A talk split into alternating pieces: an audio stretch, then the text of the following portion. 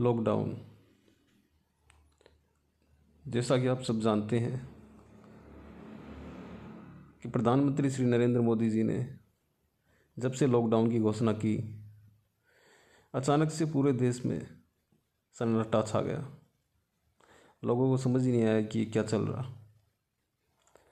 लेकिन स्थिति इतनी भयावह थी कि कोरोना वायरस का संक्रमण इतने ज़्यादा फैलता जा रहा था कि इसे रोक पाना लगभग नामुमकिन होने लग गया था। तो ऐसी स्थिति में अपने देशवासियों को बचाने के लिए सरकार को ये कदम उठाना पड़ा।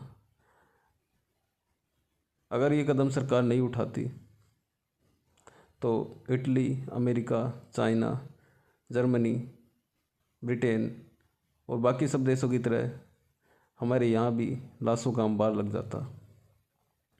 तो इस मामले में हमें सरकार की प्रशंसा ही करनी पड़ेगी कि सरकार ने देर सवेर ये कदम उठाया और देश को पूरी तरह से लॉकडाउन कर दिया इक्कीस दिनों के लिए।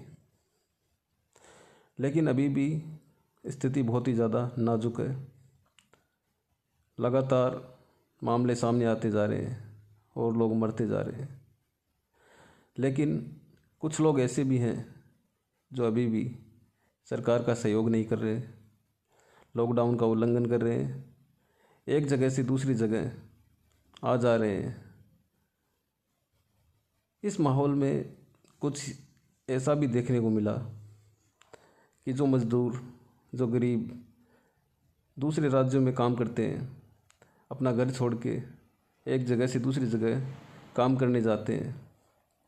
अचानक से जब सब कुछ लॉकडाउन हो गया तो उनको खाने पीने की चीज़ें भी नहीं मिल रही थी। तो मजबूरी में उन्हें सब कुछ छोड़ छाड़ के अपने घर पे जाना पड़ा। अब उनको कुछ मिला नहीं जाने के लिए। ना तो बस मिल रही थी, ना ही ट्रेन, क्योंकि सब कुछ बंद कर दिया गया था इस लॉकडाउन में। सारी सुविधाएँ, सब कुछ बंद कर दिया गया था। सभी लोग अपने घर में पैक हो गए।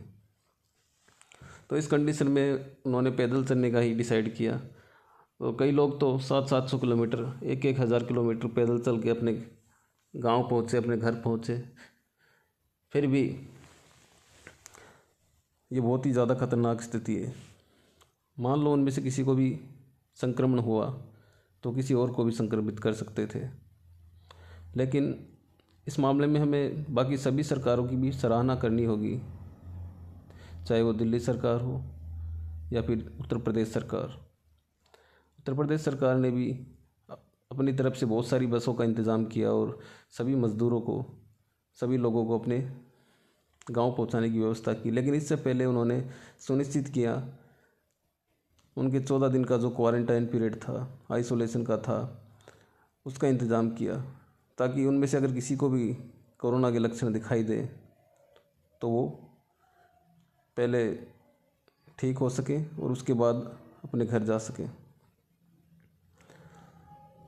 अब दोस्तों, सोचने की बात यह है कि अगर हम सरकार का सहयोग नहीं करेंगे, सरकार की मदद नहीं करेंगे इस मुश्किल घड़ी में, और ये बात तो तय है कि आज से पहले इतना बड़ा संकट हमारे देश ने शायद पहले कभी नहीं देखा हो। अब ये हमारे ऊपर है कि हम सरकार का कितना सहयोग करते हैं, और आपने देखा होगा कि इटली में क्या हो रहा है, अमेरिका में क्या हो रहा है, जर्मनी में क्या हो रहा है, और ब्रिटेन में क्या हो रहा है।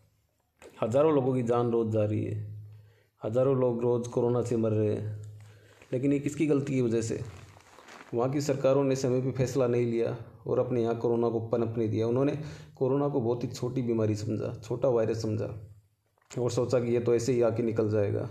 लेकिन ये उनकी गलती सबसे बड़ी भूल साबित हुई। और आज स्थिति ऐसी है कि वो तमाम प्रयास कर रहे हैं। तमाम अपनी मेडिकल सुविधाओं को उन्होंने झोंक दिया, अपने डॉक्टरों को, अपने सारे तमाम संसाधनों को लगा दिया लेकिन फिर भी ये वायरस रुकने का नाम नहीं ले रहा है दोस्तों। अब वहाँ के लोग हमें बता रहे हैं, रोज़ मैसेज दे रहे हैं कि कि अगर भारत के लोग अभी भी नहीं संभले तो बहुत देर हो जाएगी, लाशें गिनने वाला भी कोई नहीं बचेगा। तो वो सही कह रहे हैं, रोज़ कोई ना कोई अपील कर रहा है हमसे हाथ जोड़ के, कि अपने घरों में रहिए, बाहर मत निकलिए रोज़ अपने हाथ धोइए साबुन से, मास्क लगा के घूमिए। साफ़ सफ़ाई का बहुत ध्यान रखिए। लेकिन हम में से कुछ लोग शायद समझने को तैयार नहीं है। आखिर क्यों हम समझना नहीं चाहते?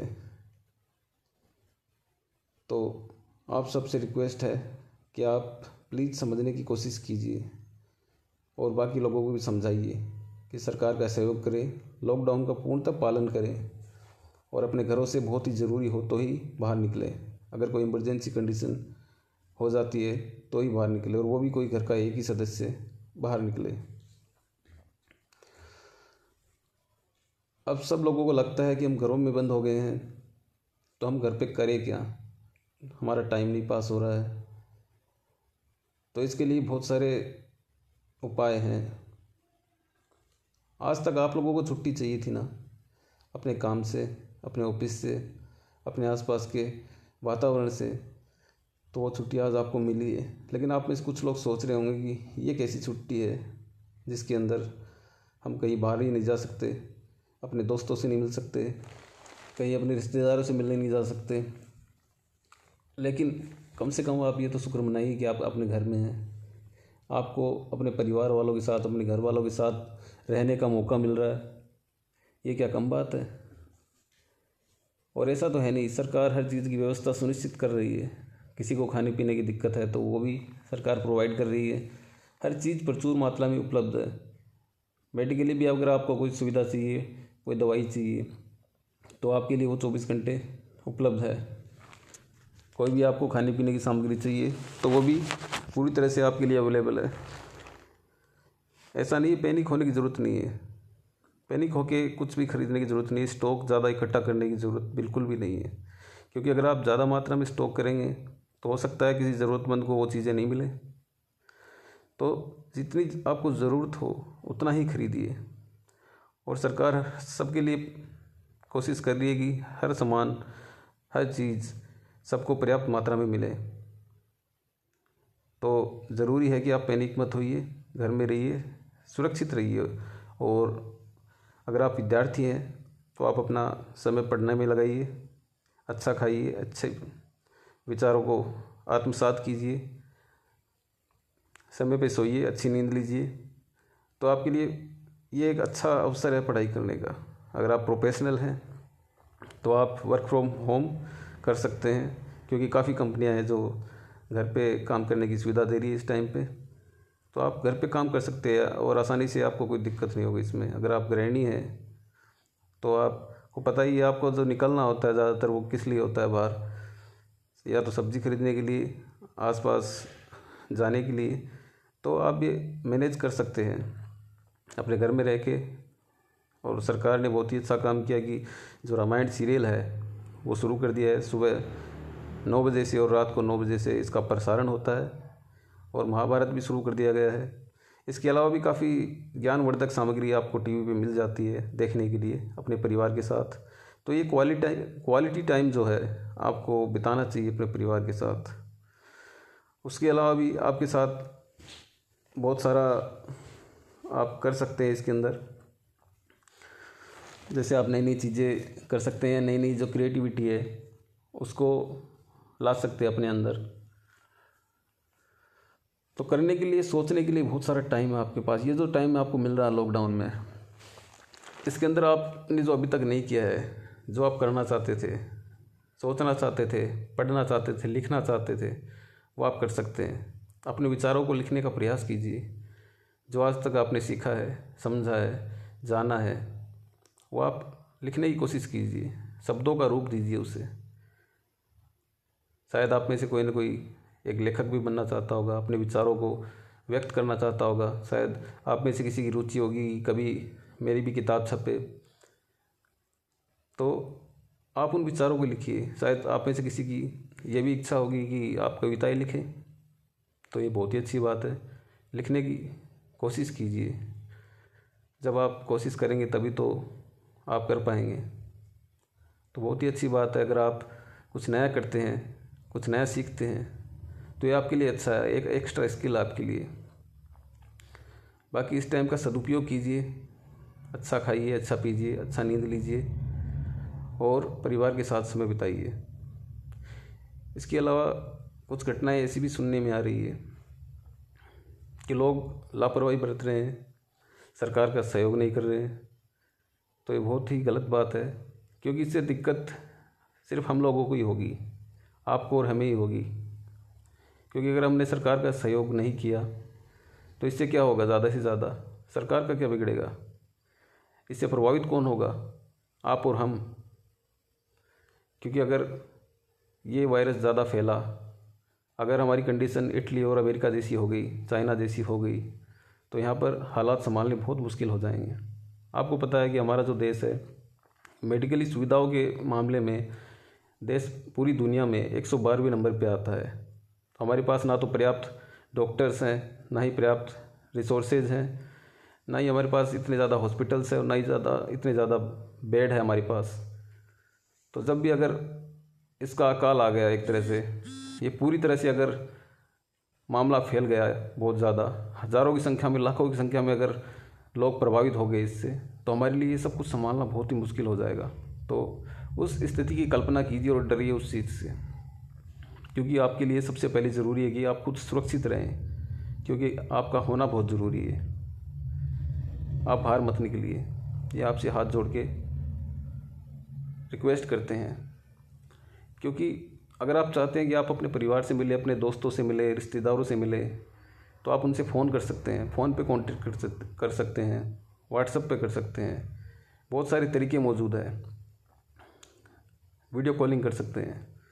लेकिन बाहर जाना इस वक्त बिल्कुल भी खतरे से खाली नहीं है। क्योंकि वो कहते हैं कि जान है तो जहान है। हमारे प्रधानमंत्री भी सबसे हाथ जोड़ के रिक्वेस्ट कर सक, कर चुके हैं। और मैं मानता हूँ इस चीज़ को कि इस लॉकडाउन की वजह से बहुत सारे लोगों को परेशानी हो रही है, दिक्कतें हो रही हैं खाने पीने की और भी बहुत सी चीज़ों की। लोग बोर हो रहे हैं। लेकिन ये सब चीज़ें हमारे देश से बड़ी नहीं हो सकती है। हमारा देश इन सब चीज़ों को झेलने के लिए बिल्कुल भी तैयार नहीं है। क्योंकि हमारे लिए सबसे पहले हमारे देश की बात आती है, फिर हमारा परिवार आता है, उसके बाद बाकी चीज़ें आती हैं। तो इस वक्त आपके लिए ज़रूरी है कि आप अपनी देशभक्ति दिखा सकते हैं। अगर आपको अपनी देशभक्ति दिखानी है तो आप घरे, घर पे रहिए। देश को सपोर्ट कीजिए। देश के साथ मिलजुल के आगे बढ़िए। क्योंकि ये वक्त कोरोना से लड़ने का है। और इस बीमारी को हमें हर हाल में हराना होगा, क्योंकि हमारा देश हमेशा से बहुत सारी समस्याओं का सामना करता आ रहा है। और हमें उम्मीद है कि हम मिलजुल करके सभी भारतीय इस समस्या से भी निजात जल्दी ही पालेंगे लेकिन इसके लिए बहुत ही ज़रूरी है कि हम सब मिलकर काम करें, मिलकर आगे बढ़ें। और इसके लिए बहुत ज़्यादा ज़रूरी है कि आप सब इस मिशन में देश का सहयोग करें। अभी हाल ही में प्रधानमंत्री श्री नरेंद्र मोदी जी ने जो हेल्पलाइन जारी की, पीएम केयर्स में डोनेट करने के लिए, जिससे कि हम मेडिकली सुविधाओं को उन्नत बना सकें। वेंटिलेटर्स की जिस कमी का हम सामना कर रहे हैं, उसके लिए हम, हमारे पास फंड की व्यवस्था हो सके तो सभी ने दिल खोल के उसके अंदर डोनेट किया है, जिससे भी जितना बन पड़ा उसने उतना डोनेट किया, चाहे वो फिल्मी हस्ती हो, राजनेता हो, या फिर आम जनता हो, सभी ने अपना सहयोग किया। और इसमें एक अच्छी चीज़ मुझे देखने को मिली कि जो छोटे बच्चे हैं, उन्होंने भी अपनी जो जमा राशि आज तक उन्होंने जो इकट्ठा किया था अपने गुल्लक में, वो भी सरकार को इस सहायता में लगा दी। तो बहुत अच्छा लगा कि जो बच्चों के मन में अपने देश के लिए कितना समर्पण है। हर एक व्यक्ति अपने देश से कितना प्रेम करता है। अब ये वक्त शिकायत करने का नहीं है कि किसने अपना डोनेशन नहीं दिया। कौन व्यक्ति है जो इस समय देश की सहायता नहीं कर रहा है? ये शिकायतें का करने का समय नहीं रहा। इस वक्त सबसे ज़्यादा ज़रूरत है हमें एकजुट होने की। और एक, इस वक्त सबसे ज़रूरी जो चीज़ है वो एकजुटता की है। अगर हम एकजुट रहेंगे तो ही इस समस्या से निजात मिल पाएगी। दूसरी चीज़ जो देखने में आ रही है कि कुछ लोग जानबूझ करके इस वायरस को फैलाना चाहते हैं। अब मुझे बताने की ज़रूरत नहीं, वो कौन लोग हैं? शायद आप समझ गए होंगे, लेकिन मेरे कहने का मतलब है कि इस संकट की घड़ी में देश को संकट में डालने की बजाय देश का सहयोग करें, ना कि मामले को और उलझाएँ। इसके अलावा बहुत सारी चीज़ें ऐसी हो रही हैं, जो सुखद भी है सरकार भी प्रयास कर रही है इसके लिए वैक्सीन बनाने के लिए, कोशिश कर रही है। पूरी दुनिया लगी हुई है इस मामले में। लेकिन अभी तक इसमें सफलता मिलती हुई दिखाई नहीं दे रही है। फिर भी इसका जो सबसे अच्छा बचाव है, इसका जो उपचार है, वो है कि इससे हम बचें, इससे दूर रहें लॉकडाउन का पालन करें, घरों से नहीं निकले। यही इसका सबसे अच्छा इलाज इस वक्त मौजूद है। अब ऐसी परिस्थिति की कामना, कल्पना शायद किसी ने भी नहीं की होगी कि ऐसी घटना हमारे जीवन में हमें देखने को मिलेगी। कुछ लोग सोच रहे हैं, जिन्होंने आपातकाल का वक्त देखा होगा, जब देश में आपातकाल लगा था तो वो कल्पना कर रहे हैं, तुलना कर रहे हैं इस चीज़ की, कि ये चीज़ तो उससे भी ज़्यादा बदतर है। ऐसी स्थिति तो शायद द्वितीय विश्व युद्ध के बाद सबसे बड़ी घटना मानी जा सकती है। और इस चीज़ से मैं एग्री करता हूँ कि शायद दूसरे विश्व युद्ध से भी ज़्यादा खतरनाक कंडीशन इस देश में पैदा हो गई है। लाखों लोग मर रहे हैं। रोज़ लोग प्रभावित हो रहे हैं, संक्रमित हो रहे हैं इस वायरस से। लेकिन एक चीज़ आपने सीखी होगी इस चीज़ से, इस वायरस से, कि जब हम घरों में कैद हैं, सब अपने अपने घरों में बंद हैं, कोई बाहर नहीं निकल रहा है तो आपने देखा, एक चीज़ नोटिस करी होगी कि प्रकृति का जो माहौल है वो कैसा है? आपके आसपास का वातावरण कैसा है? प्रकृति कितनी स्वतंत्र महसूस कर रही है इस वक्त? आपने पेड़ों को देखा होगा कैसे खुश हैं? आपने आसमान को देखा है? पूरा साफ़ है एकदम। आपने नदियों को देखा है? आपने समुद्र को देखा है? उनका पानी कितना साफ़ है? जो मछलियाँ हैं वो साफ़ देखी जा सकती है उसके अंदर। जो जीव थे, जो जंगले में, जंगलों में छिपे रहते थे आज तक जो गाड़ियों का शोर रहता था, उसकी वजह से वो बाहर नहीं आते थे। आज वो सब बाहर आ रहे हैं निकल के। उनको एक स्वतंत्रता महसूस हो रही है, उनको एक खुलापन महसूस हो रहा है। ये सब किस कारण से है? तो ये एक सोचने की बात है कि हम मनुष्यों ने, हमने उनका जीवन इतना दुशवार कर दिया था कि वो अपन खुल कर सांस नहीं ले पा रहे थे। हम उनके जीवन में अतिक्रमण करते जा रहे हैं एक तरह से। अब आपने चाइना की जो घटना देखी, किसी ने कहा कि उन्होंने चमगादड़ का सूप पिया। उन्होंने ज़िंदा चमगादड़ खा गए, चूहे खा गए, सांप खा गए, बिल्ली खा गए, सियार खा गए, लोमड़ी खा गए। तो ये सब चीज़ें वो खा रहे हैं, जानवरों को खा रहे हैं। हम रोज़ पेड़ काटते जा रहे हैं। हम जीवों को खाते जा रहे हैं। तो हम वातावरण को दूषित कर रहे हैं, वातावरण को बिगाड़ रहे हैं, प्रकृति के साथ खिलवाड़ कर रहे हैं। और आने वाले वक्त में ये तो सिर्फ़ एक शुरुआत है। आने वाले वक्त में आप देखोगे कि जो धीरे धीरे जो ग्लेशियर पिघलते जा रहे हैं, वो भी एक नई संकट की शुरुआत हो सकती है। जिस तरह से ग्रीन हाउस गैसें बढ़ रही हैं वातावरण के अंदर, वो हमारी ओजोन परत को बहुत ज़्यादा नुकसान पैदा कर रही है। और एक वक्त ऐसा आने वाला है कि जब ओजोन परत का पूरी तरह से क्षरण हो जाएगा, उस वक्त हमें सूरज की जो पराबैंगनी किरणें हैं, उससे कोई बचाने वाला नहीं होगा। कोई वैज्ञानिक, कोई देश हमें बचा नहीं पाएगा। तो प्रकृति के अंदर हमें अतिक्रमण करना, बंद करना पड़ेगा। हमें अपनी सीमाएँ समझनी होंगी, क्योंकि ईश्वर ने हम सबको समान बनाया है। ईश्वर ने सिर्फ़ हम इंसानों को ही नहीं बनाया है, ईश्वर ने सभी जीवों को बनाया है। तो सभी जीव बराबर हैं। और मनुष्य की सबसे बड़ी गलती क्या है आपको पता है? मनुष्य की सबसे बड़ी गलती है कि वो अपने आप को सर्वोत्तम समझता है, सबसे सुपीरियर समझता है और इस बात से एग्री करना भी कुछ हद तक सही है। माना कि इंसान ईश्वर की सर्वोत्कृष्ट, सबसे अच्छी रचना हो सकती है, लेकिन इसका मतलब ये नहीं कि हम दूसरे जीवों का अधिकार छीने, प्रकृति के साथ खिलवाड़ करें। तो आज से ही आप प्रण कीजिए कि आप प्रकृति के मामले में अपना हस्तक्षेप नहीं करेंगे। आप आज से पेड़ लगाएँगे। अगर एक पेड़ काटने की ज़रूरत पड़ती है, जहाँ तक हो सकता है पेड़ काटने की नौबत ही नहीं आए, अगर फिर भी काटना पड़े तो एक के बजाय पाँच पेड़ लगाइए, दस पेड़ लगाइए। इसके अलावा जो नॉन वेज है, मांसाहारी भोजन है, उसका त्याग कर दीजिए पूरी तरह। शाकाहार को अपनाइए, और हमारे भारत में तो कहा ही जाता है कि हमारी जो परंपरा रही है, वो साकार की ही रही है। हमने हर एक जीव को समान समझा है जीवों और जीने दो की भावनाओं को आगे बढ़ाया है। तो इस चीज़ को आप बंद कर दीजिए आज से ही। उसके अलावा प्रदूषण को भी कम करना पड़ेगा आपको।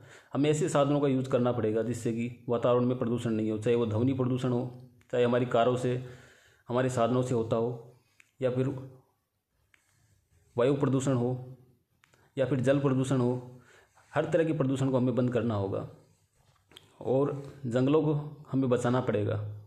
क्योंकि जंगल जिस तरह से कटते जा रहे हैं, शहरीकरण जिस तरह से बढ़ता जा रहा है, वो बहुत ही चिंताजनक है। तो एक दिन ऐसा आएगा कि जंगल बचेंगे ही नहीं। तो हमें इस प्रवृत्ति को रोकना होगा और प्रकृति के साथ कोऑपरेट करना पड़ेगा। ये बहुत ज़रूरी चीज़ है। और आपने ये चीज़ देखी होगी कि महाभारत के अंदर एक अध्याय आता है खांडव वन का, कि जब पांडवों को खांडव वन दे दिया जाता है, वो हिस्सा उनको दे दिया जाता है। तो उन्होंने सोचा कि ये तो जंगल का एरिया है, जंगल का जो एरिया है, उसके अंदर हम अपना महल किस तरह से बना पाएँगे, अपनी राजधानी किस तरह से स्थापित कर पाएँगे। तो इसके लिए अर्जुन ने वरदान मांगा था वरुण देव से,